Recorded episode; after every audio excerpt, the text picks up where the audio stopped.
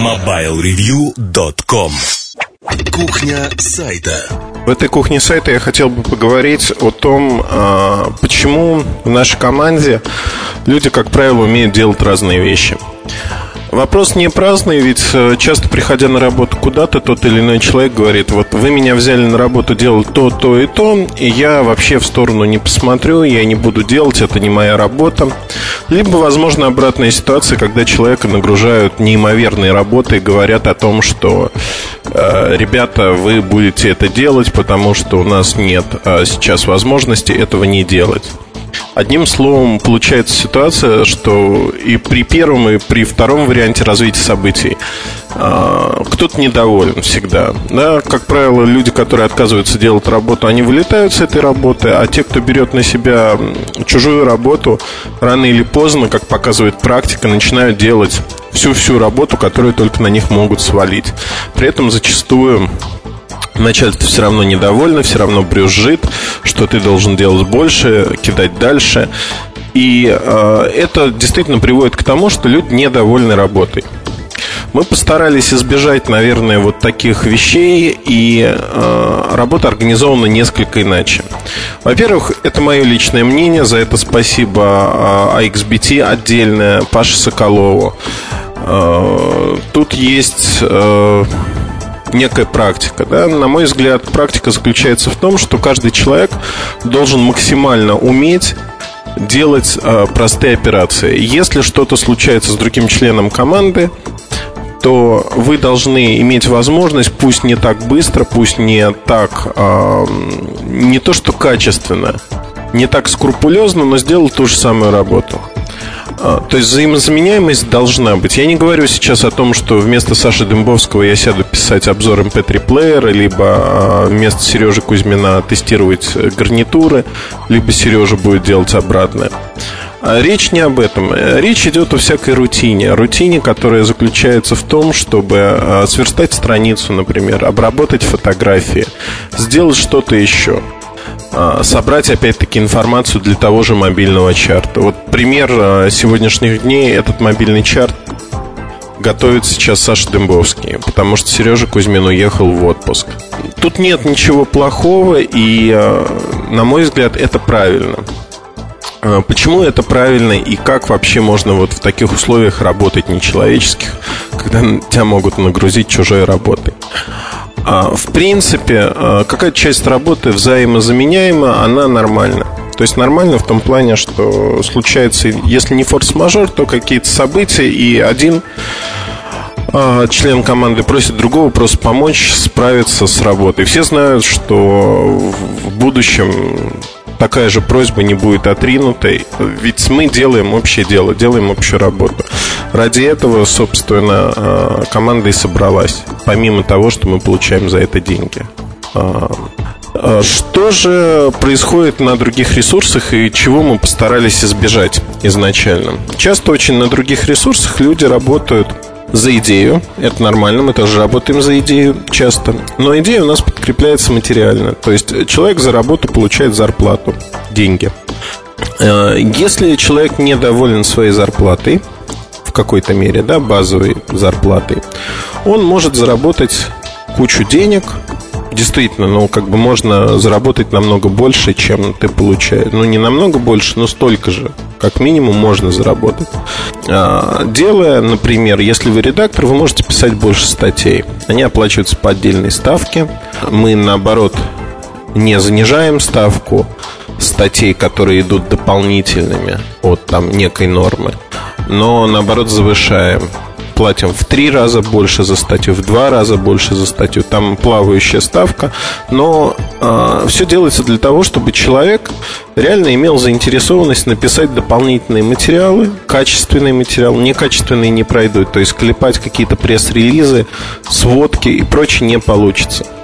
Мы заинтересованы в том, чтобы человек написал их для нас, и предлагаем ему достаточно простую вещь – деньги. Деньги в обмен на продовольствие, как говорится. Можно работать на других ресурсах, безусловно. Можно работать в офлайн-изданиях. В этом нет ничего плохого. Наоборот, мы поощряем всемерно, потому что для человека, так или иначе, Mobile Review остается основным местом работы. Это место, которое нельзя сравнить, наверное. Вот тут предвзято совершенно говорю, но это дает некий статус. Статус того, что человек адекватен, пишет качественные материалы и пишет их неплохо, пишет их хорошо. Вот исходя из этого можно говорить о том, что сегодня мы имеем э, достаточно хорошую, большую аудиторию читателей. И э, коллеги уважают тех людей, которые у нас работают. Коллеги, э, другие компании на рынке, не обязательно журналисты. Это своего образа морковка, да, которая в том числе держит людей. Но только морковкой вот такой там желанием славы, еще чем-то подобным удержать нельзя. Поэтому мы предлагаем и дополнительную работу, скажем так.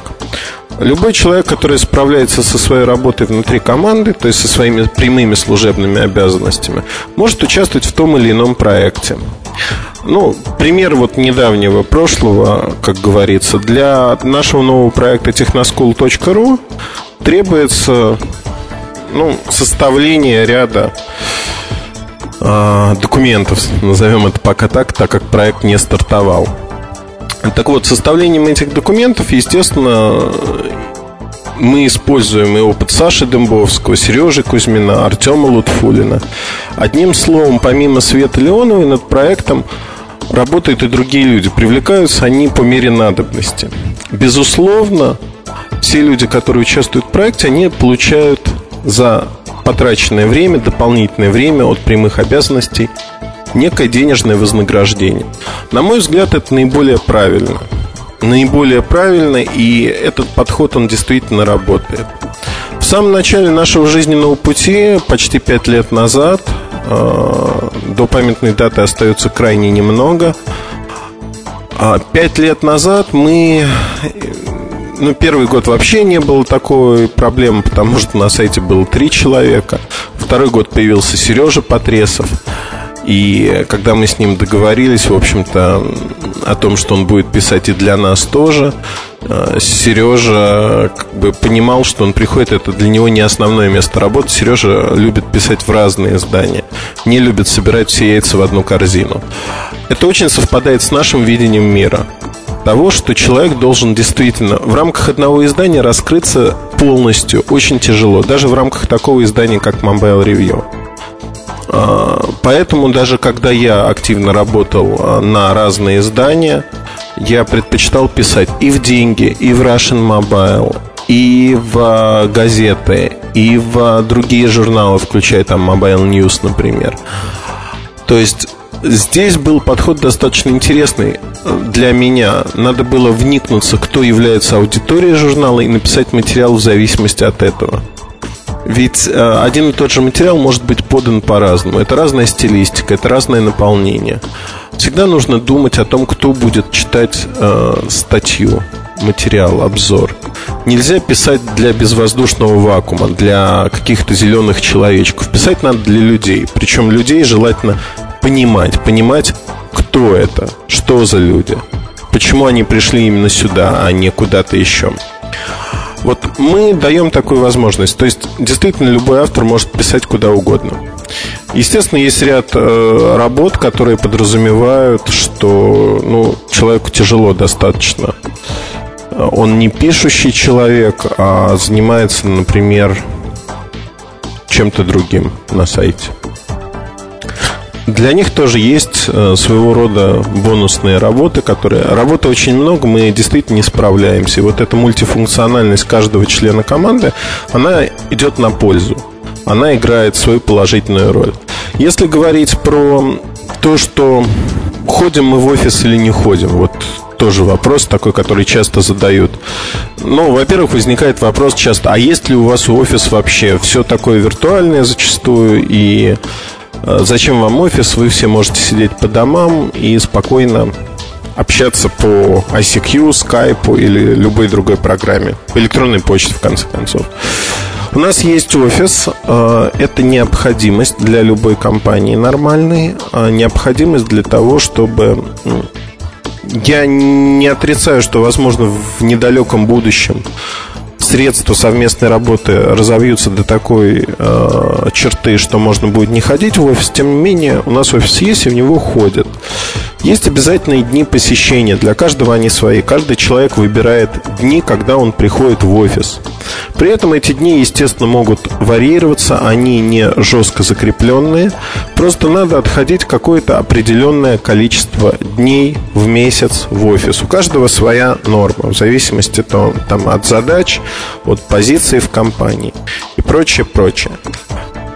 А если мы говорим о том, ходить или не ходить, высиживать мы никого не приглашаем. То есть, если человек в офисе делать нечего, он сделал свою работу, то, в общем-то, высиживать в офисе что-то смысла нету. Но всегда, с другой стороны, есть работа, которую можно сделать в офисе. В офисе можно пообщаться друг с другом, обсудить какие-то вещи перед еженедельной планеркой с обсуждением текущих дел. Поэтому в офисе мы появляемся. Раз в неделю все вместе собираемся, обсуждаем текущие дела. Можем назвать это редколлегией, если хотите. Но на этой редколлегии присутствуют не только люди, которые занимаются написанием материалов, редактора, авторы постоянные, штатные, но и те, кто верстает, те, кто готовит картинки, фотографирует. Одним словом, все те, кто создает сайт. Ну, практически все, основная масса людей, за исключением тех, кто живет в других странах и городах. С ними мы зачастую общаемся по скайпу на таких собраниях. И вот на этих собраниях мы просто вместе можем спокойно обсудить, а что делать дальше, что удалось, что не удалось, как выглядела прошедшая неделя, что читали, почему читали, на наш взгляд, какие материалы хотелось бы написать, темы обсуждаются. Когда обсуждают разные люди, это действительно интересно. Интересно, когда люди делятся тем, что про нас кто-то говорит из просто обывателей, знакомых, друзей. Что они считают лучше можно сделать, что хуже не надо ухудшать, что не надо хуже делать. Очень много вопросов, которые мы действительно обсуждаем в горячем режиме. Помимо того, что мы общаемся и в течение недели там, я общаюсь со всеми. А, тот или иной человек может общаться там в пределах там, своего круга общения в нашей компании.